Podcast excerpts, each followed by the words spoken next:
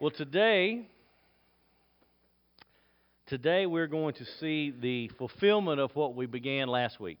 Uh, at, in Advent this year, we're looking at two different specific prophecies and then how they were fulfilled. So last week, we saw in Luke's gospel how it was foretold that John the Baptist was going to be born and how he was going to be born and to whom Zacharias and Elizabeth. And today, we're going to see the fulfillment of that prophecy. So, Luke chapter 1, beginning in verse 57, is the, the telling of the story of how everything that was prophesied last week comes to pass.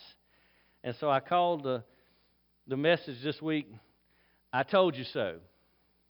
So as we think about that, has anyone ever predicted something to you, like told you, hey, this is going to happen.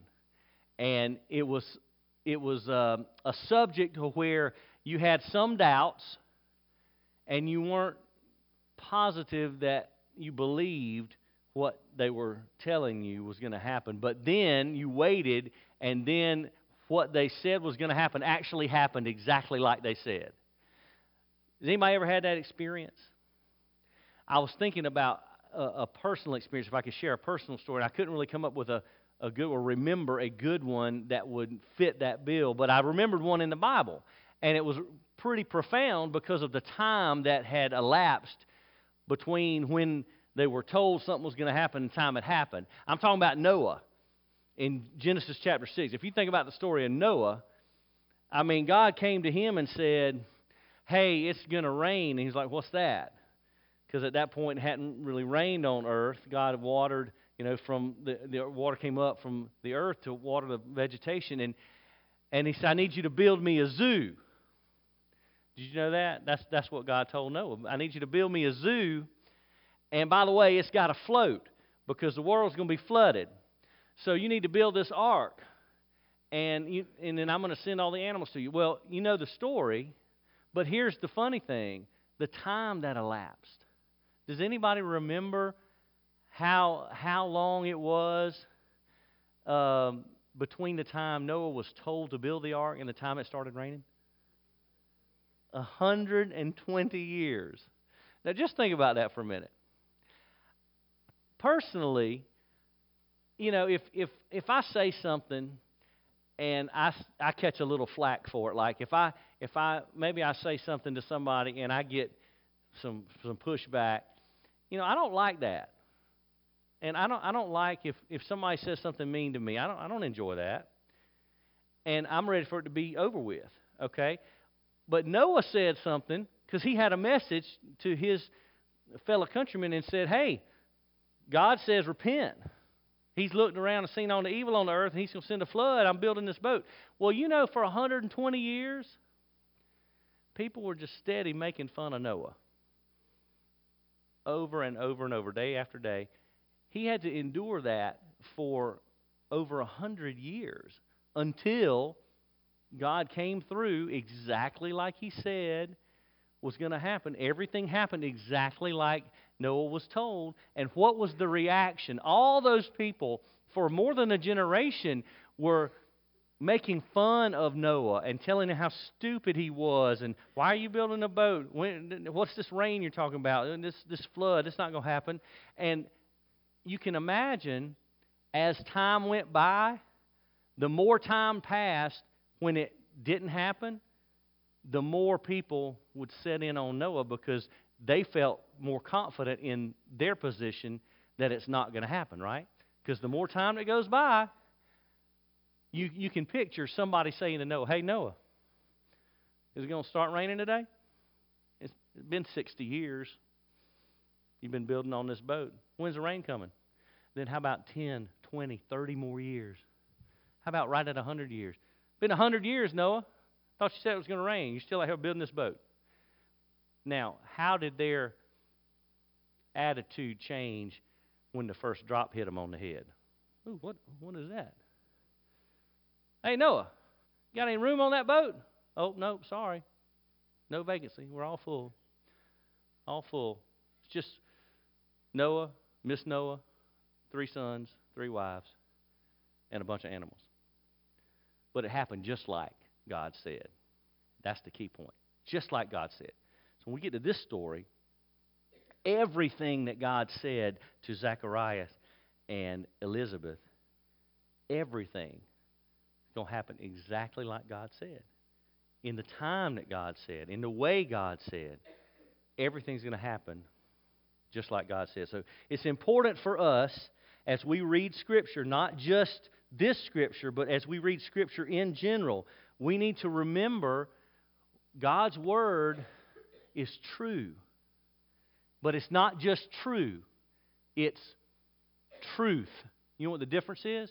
If I say God's Word is true, that means I'm saying that it, it's accurate, it's true. But if I'm saying God's Word is truth, that takes it up another level because now God's Word is seen as the standard of truth by which we judge everything else.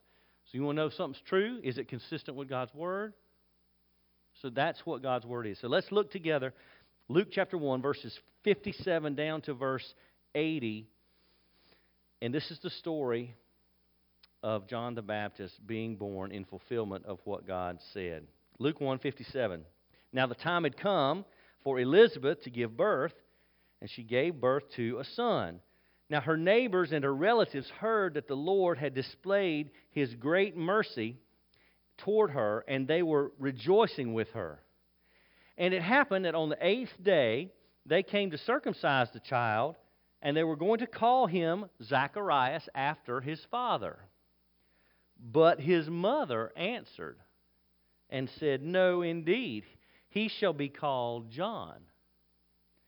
And they said to her, There's no one among your relatives who's called by that name. And they made signs to his father as to what he wanted him called. And he asked for a tablet, and he wrote as follows His name is John. And they were all astonished. And at once his mouth was opened and his tongue was loosed, and he began to speak in praise of God. Fear came on all those living around them, and all these matters were being talked about in all the hill country of Judea. And all who heard them kept them in mind, saying, What then will this child be? For the hand of the Lord was certainly with him. And his father, Zacharias, was filled with the Holy Spirit, and he prophesied, saying, Blessed be the Lord God of Israel, for he has visited us and accomplished redemption for his people, and has raised up a horn of salvation for us in the house of David his servant. As he spoke by the mouth of his holy prophets from of old, salvation from our enemies and from the hand of all who hate us, to show mercy toward our fathers, and to remember his holy covenant, the oath which he swore to Abraham our father, to grant us that we, being rescued from the hand of our enemies, might serve him without fear in holiness and righteousness before him all our days. And you, child, will be called the prophet of the Most High. For you will go on before the Lord to prepare his ways, to give to his people the knowledge of salvation by the forgiveness of their sins, because of the tender mercy of our God, with which the sunrise from on high will visit us, to shine upon those who sit in darkness and the shadow of death to guide our feet into the way of peace. And the child continued to grow and to become strong in spirit. And he lived in the deserts until the day of his public appearance to Israel. Let's pray. Father, I pray today, please take your word, Lord, and, and speak to us. Open our hearts and our minds. Make us attentive to your message today, Lord. I pray that you wouldn't let me mess this up. Don't let me say something that's not consistent with your word and what you want to be said today. We need to hear from you. We need to hear directly from you and not uh, any man's opinion. So, God, I pray you will free me from that today. I pray your word will be spoken for your glory for the good of your people to magnify the name of Jesus Christ. So speak to us today, Lord. We pray in Jesus' name. Amen. A son is born. This is a fulfillment to Zacharias and Elizabeth. And if you remember last week, there were so many different things that happened that set this up. Zacharias was chosen to be the one to go in and burn the incense offering in the temple. And as I mentioned last week, this would have been the only time in his lifetime that he would have been given that opportunity because there's like 18,000 priests and he was the one chosen. So this was a once in a lifetime opportunity. And he goes in there and the angel comes to him and gives him the news. But you remember what happened during that encounter. Zacharias doubted, so he couldn't talk. He was struck to where his mouth was shut. And if you remember, because of his doubt, when he came out, he couldn't say anything, tell anybody what had happened. And people realized he had a vision because he took a long time in there. So now, when we get to this part of the story, here it comes. It says the time had come. Literally, you know what that says? It says that the time was fulfilled because it's God's time. So it's always right. It reminds me of when Jesus was born, and we're going to talk about that over these next two Sundays. But you know, over in Galatians chapter 4, Paul wrote about the perfect timing of the birth of Christ. And in Galatians 4, he says, uh, At the fullness of time, when the fullness of time came, God sent forth his Son, born of a woman. So, God's got a timetable, and it doesn't usually match ours. Because, you know, I'm not patient and, and I have a hard time waiting on things. And I think that has gotten more uh, more obvious, I think, as I've gotten older because, you know, we live in this culture where the drive, I think, especially even for technology, is to make things easier and make things more efficient. And so, you know, when you have a when the microwave oven was invented, everybody thought, "Oh my goodness, you mean we can just cut down the time it takes us to get our food warm, and then you have restaurants, and now all of a sudden you got a drive-through window, so you don't have to get out your vehicle. You can just drive up, talk into a speaker, not understand a word that's being said back to you, and then drive around and hope that the money's right, hope that the food's right, but then you're going to drive off with a bag of food, and you hadn't even got out your car because we got to have it right away, right away. You know, another way I see this, uh, the internet, the the uh, the advent of technology that allows us to go onto a computer and just Google anything. I mean, that's that's funny. You just you don't know the answer to a question, well, just Google it. Just punch it in your computer, and next thing you know, you'll come up with an answer. Well, you know, everything on the internet is accurate, so you can believe that stuff. Really? Why are y'all laughing? Abraham Lincoln said it himself. Everything on the internet is accurate. See if y'all are paying attention. So, the point of this is we are, I think by nature, our, our level of impatience is increasing. We want everything right now. We needed it yesterday. But when God says the time was fulfilled, you don't get everything instantly. God is never early, but He's never late. He's right on time. His time, and we, I, will speak for myself. I, oftentimes, I, I confuse um, what I think should be God's time with my time because I'm not patient. I want it now. God, when are you going to work this issue out for me? When are you going to take care of this challenge? Or when are you going to address this problem that's going on? And I can't put words in God's mouth, but it's as if He says to me, Will you just chill out? Will you just calm down? I created the universe. I think I got this under control. But yet I, I get nervous and anxious. And, and honestly, it, it, reminds me that may, maybe my faith and trust needs to increase.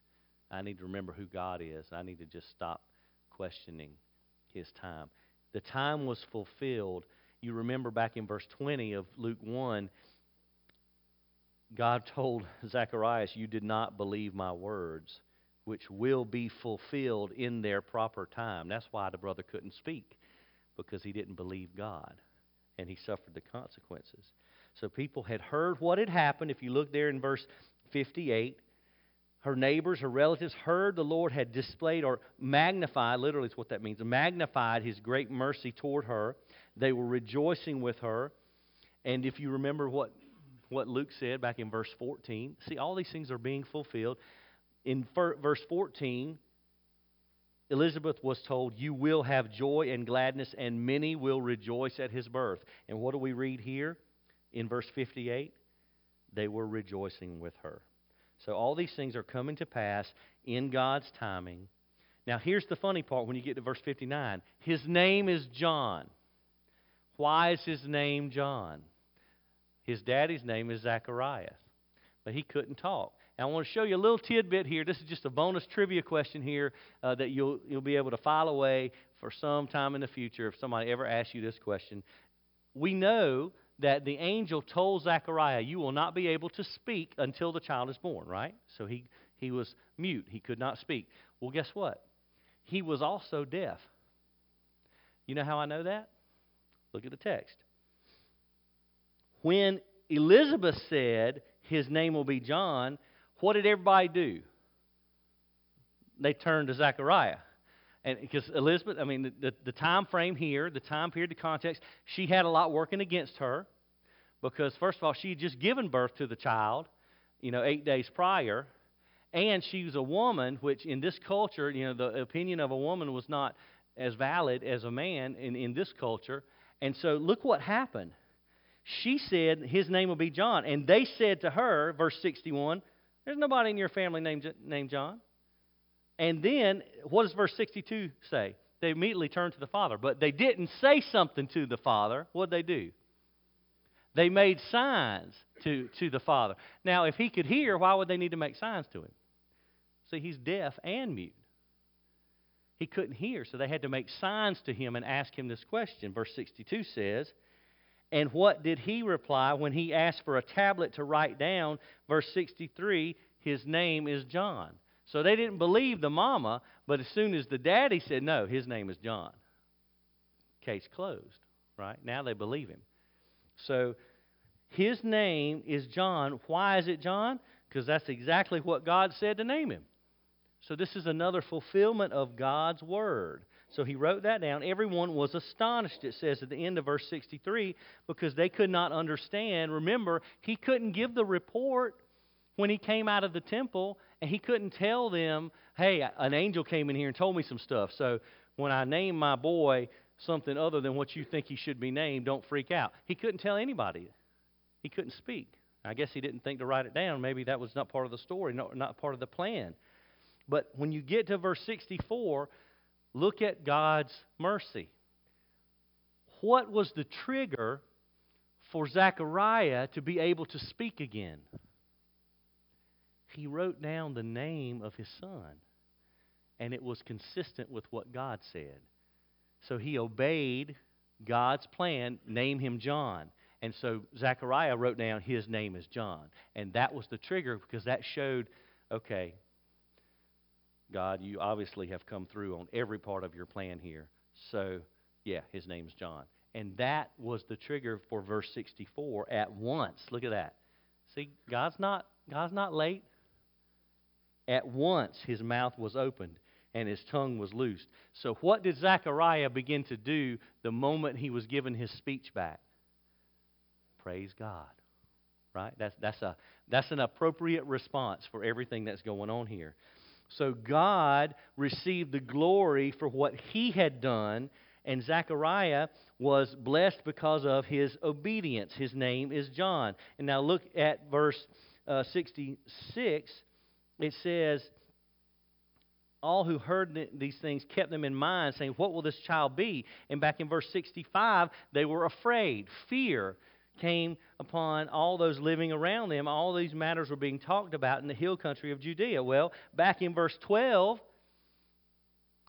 what did Luke say? Let's look back. Zacharias was troubled when he saw the angel, and fear gripped him. Well, guess what? When all this happened and came true, exactly like God said, fear came upon all those living around them. So this was a common reaction to the glory of God. And, and just as a side note, I mean, don't we, don't we want to see and experience the glory of God? I mean, isn't that something that we as, as believers, isn't that something we want? I, I think so. I think I would like to.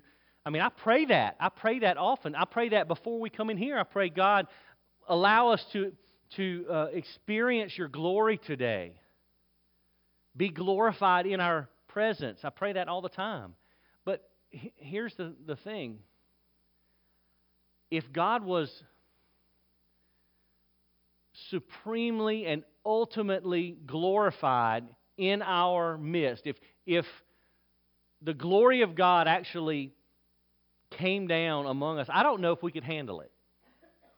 Uh, or I, I, don't know if how we would react because every time you read this in the New Testament, what about when the, the, the angels visited the shepherds when Jesus was born? You remember that?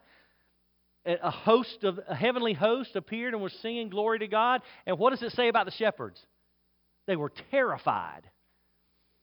I don't know what would happen if if God fully answered that prayer, that He revealed His glory to us. I mean, we might fall out in the I mean, in the in the walkways here because I think I think we'd be surprised. I, I think, I, I really believe if God displayed his glory among us, it would be a feeling that we were not prepared for. Because God's glory, I, I, really truly believe, is so far more than we imagine it to be of who He is.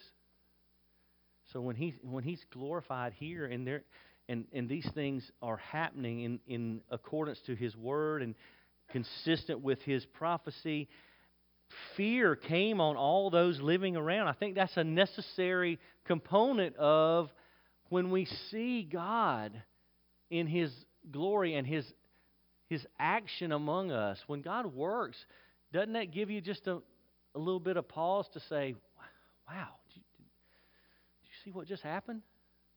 That God did that. I think we maybe we don't maybe we don't give full credit to what God can do in, in our in our hearts and minds. We don't really really grasp the greatness uh, of who He is.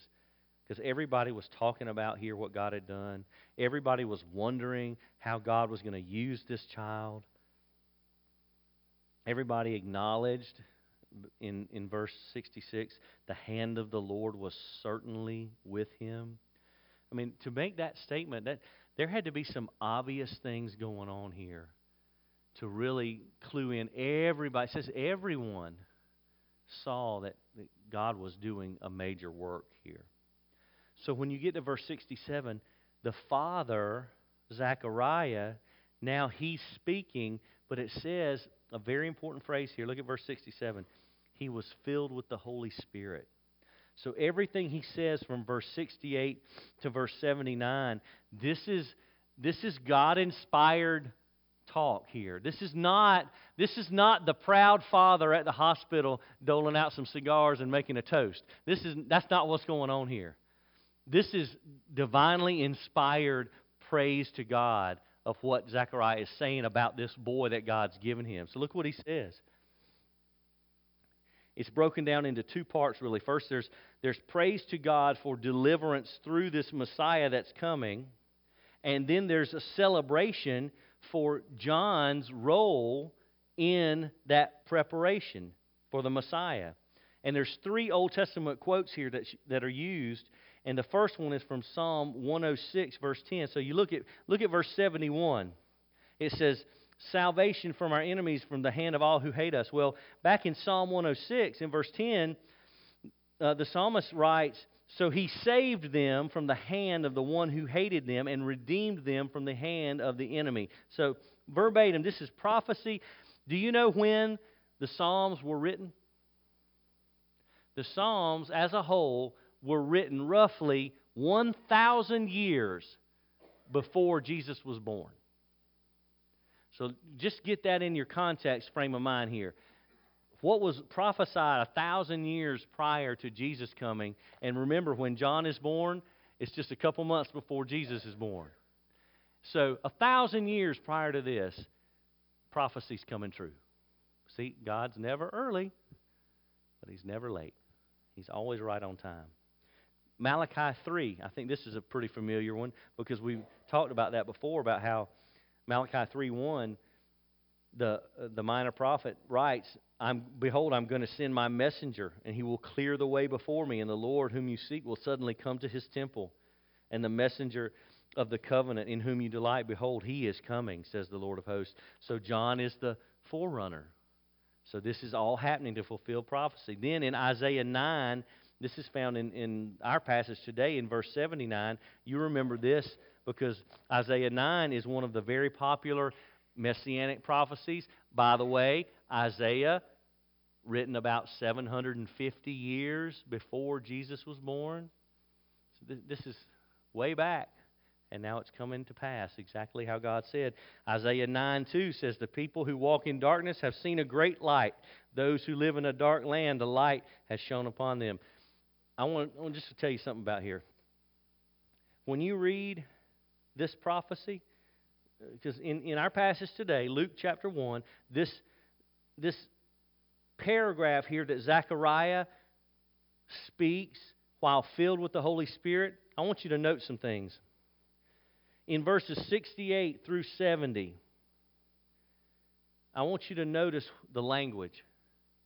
Look at verse 68 he says, Blessed be the Lord God of Israel, for he has visited us. That's past tense. And accomplished redemption for his people. Now, Jesus hadn't been born yet, right? Accomplished redemption, past tense. Look at verse 69. He has raised up a horn of salvation for us, past tense, in the house of David, his servant. Verse 70. He spoke by the mouth of his holy prophets, past tense, because, you know, these are Old Testament prophecies that are being fulfilled. But what I want you to see about those few verbs there, why is that important? He has visited, uh, he has accomplished, he has raised up, he spoke. Here's why that's important. Jesus hadn't been born yet, and he hasn't lived his life yet, and he certainly hadn't gone to the cross yet. But guess what? In God's eyes, that's a settled reality. It's done. Because God said it's going to happen, and it's going to happen. It's going to happen just like God said. So when he says he has accomplished redemption, Jesus hadn't been born yet, hadn't, hadn't set foot on the earth. But Luke writes by the Holy Spirit, Zechariah prophesies by the Holy Spirit uh, redemption is accomplished, it's done. Do you see why that's important? It, it hasn't happened yet, but it's done because God doesn't mess up. God doesn't break a promise. When God says it's going to happen, it's going to happen. He, he can be trusted. So he uses the past tense almost as a as a um, a big flashing light to say, "Hey, pay attention to what I'm saying here. I know it hadn't happened yet, but it may as well have because it's going to happen. You can trust it's going to happen. He has accomplished redemption, He's worked it out already. So, what's the purpose for this deliverance? Because it says here that God's people are going to be delivered. He's, he's visited us, accomplished redemption. He's raised up a horn of salvation, which denotes there's going to be deliverance from something. And he says here in verse 71 salvation from our enemies, from the hand of all who hate us. Verse 72 says he's showing mercy toward our fathers to remember his covenant, the oath he swore to Abraham. Now look at verse 74. To grant us that we, being rescued from the hand of our enemies, might serve him. See, there's always a purpose behind what God's doing. And it's not just so we can benefit and say, okay, great, we got rescued. That's awesome. Now we can go back along our own business and do whatever we want. No, no, no, no. God's purpose was always I'm delivering you so that you can serve without fear. See, God can be trusted because He's faithful and true. And so when we read here What's our purpose of deliverance? Why is redemption so important for us? It's so that we can serve Him without fear. And the Bible says in verse 75 in holiness and righteousness before Him all our days. So that's the last verse of this first part of the prophecy, the deliverance through the Messiah. The whole purpose of that is to serve God without fear in holiness and righteousness for all our days. So we have a, a mandate. Hey, God just didn't save you just so you could be saved. He saved you so you could do something. He saved you to serve Him without fear in holiness and righteousness all your days. So the, the salvation event in your life is not the end, it's the beginning. It's the beginning of your new purpose, your new reason for existence. You're supposed to serve God. And you don't have to have fear because you're going to be in holiness and righteousness all your days because that's what God called you to. That's why He delivered you. Does that make sense? He, he, he gave you a purpose, He redeemed you to serve Him. The last part of the prophecy is about John. You see verse 76, and you, child. So Zechariah now is a, he, he's addressing his, his eight day old son. And he says, You, child, will be called the prophet of the Most High, for you'll go on before the Lord to prepare his ways. This is the prophecy back from Malachi chapter 3, verse 1, how John's going to go before him and prepare the way. So Zechariah didn't know all that, but the Holy Spirit is speaking through him and saying, hey, this is what your boy's going to do. He's going to prepare the way for the Messiah. He's got a, he's got a serious job ahead of him. In fact, he's going to spend his entire uh, growing up life in the desert, as you see in verse 80, stayed in the desert until his public appearance to Israel. He's going to spend his entire life, 30 years roughly, in the desert in isolation with a very special upbringing for a six month ministry. He's going to spend years and years preparing, being prepared by God for a ministry that's going to last six months. Because if you read the, the rest of the New Testament, the rest of the gospel accounts, and you see when John appears and he says, Repent, repent, the kingdom of heaven is near. And, and then Jesus comes on the scene, and then you know it's not long after that. Herod kills John the Baptist. He dies after his purpose is accomplished. So his, his ministry from start to finish is roughly six months. He spent 30 years in the wilderness being prepared by God for six months. Very specific purpose. And God saved us for a very specific purpose to serve Him without fear. So John is going to go ahead. He's going to be called the prophet of the Most High, prepare the way of the Lord. That's Malachi. And he's going to give God's people knowledge of salvation by the forgiveness of sins. You see that in verse 77. Verse 78, the tender mercy of our God. The sunrise from on high will visit us. And then that's the sunrise, capital S. The, the coming of Jesus, verse 79, is the fulfillment of Isaiah 9, verse 2. The light has shone on those who were in darkness. This is the coming of the Messiah. And John's going to usher that in. That's a pretty special job. You get to be the one to point everybody to Jesus. So let me just ask you this question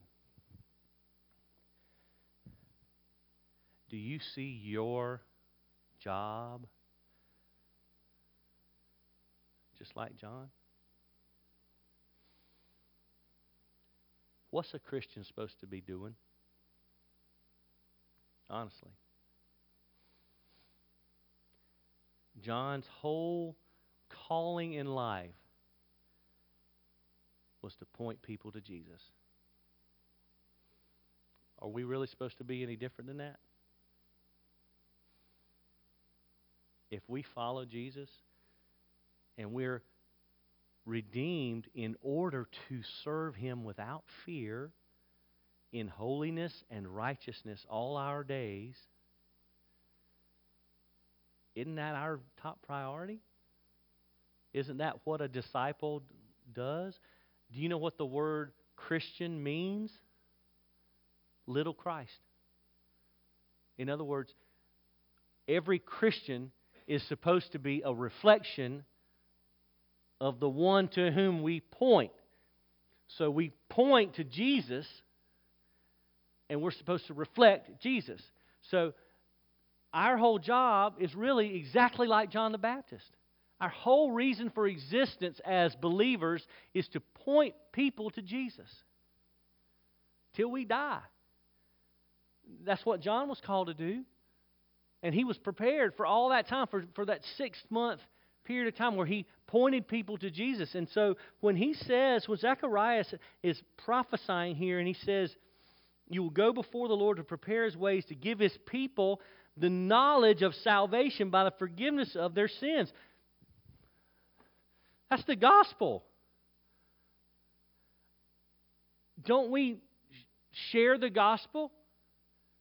As believers, isn't that our job? To give people knowledge of salvation by forgiveness of sins? Well, where are they going to get forgiveness of sins?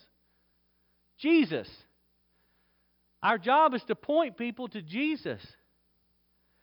I, I, I did not, for the longest time, I, I, I can just confess this because it's true. For the longest time, I didn't tell anybody about Jesus. I told some people about Jesus for a little bit and then I stopped. You know why? Because for some reason I had got it in my head that my success in evangelism was tied to whether or not that person accepted Christ. So if I share the gospel with you and you don't accept Christ, I have failed. Well, guess what? That's not exactly true. Because as a, a, a, follower of Jesus, my job, my success in evangelism is not did that person accept Jesus Christ through the gospel? My success as a Christian is did I share the gospel? Did I open my mouth and tell somebody about Jesus? That's success. So I had it all wrong. I was carrying a burden that was not mine to carry. I was carrying the burden of the Holy Spirit of God to convert someone's soul, and that's not my job. None of us has that job. My job, your job, is to open our mouths and share the gospel. Give people knowledge of salvation by the forgiveness of their sins. So I, I had, it, I had it so wrong for, for all these years. I, I didn't want to share because I was fearing rejection. And all, the, all that time, if I had just realized success is not someone receiving the truth of the gospel. Success for me as a follower of Christ is being obedient to open my mouth and share. That's what I'm called to do. I'm not called to convert anybody. I if I could, I would. I would have by now. I got a list of people in my family, distant relatives, that are not Christians. If I could convert them, I would convert them, right? You know, last week. But that's not my job. My job is to faithfully share the truth of the gospel in love. And then the Holy Spirit does does the job of conversion. That's not my job. So all this fear that I carried around, all this um, reluctance to share because I didn't want somebody to say no how many opportunities did I miss just because I was carrying a burden that wasn't mine? John's ministry give people knowledge of salvation, give God's people knowledge of salvation by the forgiveness of their sins. So that's our job. We can read this story we can read about John the Baptist and we can know that as we read that story, that's our job. We exist as followers of Jesus to point people to Jesus, giving God's people knowledge of salvation by the forgiveness of sins. And what better time to do that than when we celebrate the coming of the one who can do all that? This is, this is just a reminder. We, we, we look at Advent, we look at these passages more often at Christmas time, but the point of it all is it's not a Christmas thing. for the Christian. It's an everyday thing. It's an all the time thing. Is is there a time when you shouldn't tell somebody about Jesus? I don't think so. I don't think so. So here, here's our our call. Our call as God's people is to be well versed, well schooled in the truth of the gospel. Every follower of Jesus. Uh, I've had people say, Well, I don't have the gift of evangelism. Really? Well, do you have the gift of obedience? Because God may not have called you to be Billy Graham and go to a stadium and tell people about Jesus. That's the gift of evangelism.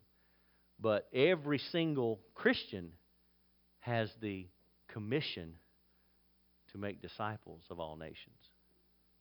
That's not reserved for a few select people that have a special gift. That's reserved for everybody who has Jesus as their Savior.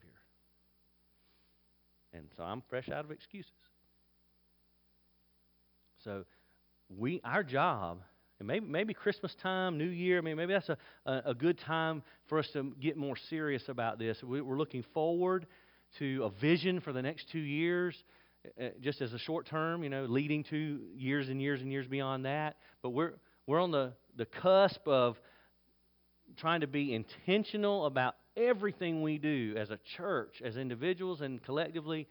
What does this church need to be doing to get the gospel to our communities and beyond? And how can we do that on purpose? Well, it starts right here. We need to be well versed in the truth of the gospel. Well, what is that? Well, in 30 seconds, all human beings are sinful, and we have a curse and a disease that we cannot cure on our own. And knowing that, God sent His Son, Jesus Christ, to this earth in human form. And He lived a life completely free from sin, which is something we can't do. And then He went willingly to a cross that He didn't deserve, but we did deserve. We do deserve. And He willingly gave His life, laid down His life and allowed himself to be tortured and killed, sacrificed for us. It's a substitutionary death. He stood in our place, took our sins on a cross, and died and paid the penalty in full. And then on the third day, he rose again from the grave because death could not hold him, because he's victorious over death and over sin. And so he rose from the grave. By the way, the stone was rolled away, not so he could get out, but so we could get in and see. And he ascended back into heaven, which is his rightful place at the right hand of God the Father, where every moment since then he continually and unceasingly prays for us. Bible says he makes intercession for us. He is the one mediator, the go between between us and God. He's the only way to get there. In John 14, 6, Jesus said, I am the way, the truth, and the life. No one comes to the Father but through me. And lest I forget, in John chapter 6, Jesus says, No one comes to the Father unless the Father draws him. You know what that means? It means it's not my job to make you believe something. It's not my job to change your heart. I can't. If I could, I would. I can't. It means it's God's job. He's given us the job of opening our mouths and telling everybody we can the truth of that story. That's why it's good news. But a great theologian said a couple hundred years ago the gospel is only good news if it gets there in time. So let us not forget there's urgency to our call. We can't afford to lollygag. We need to do what we're called to do on purpose and quickly. Share the gospel. Let's pray.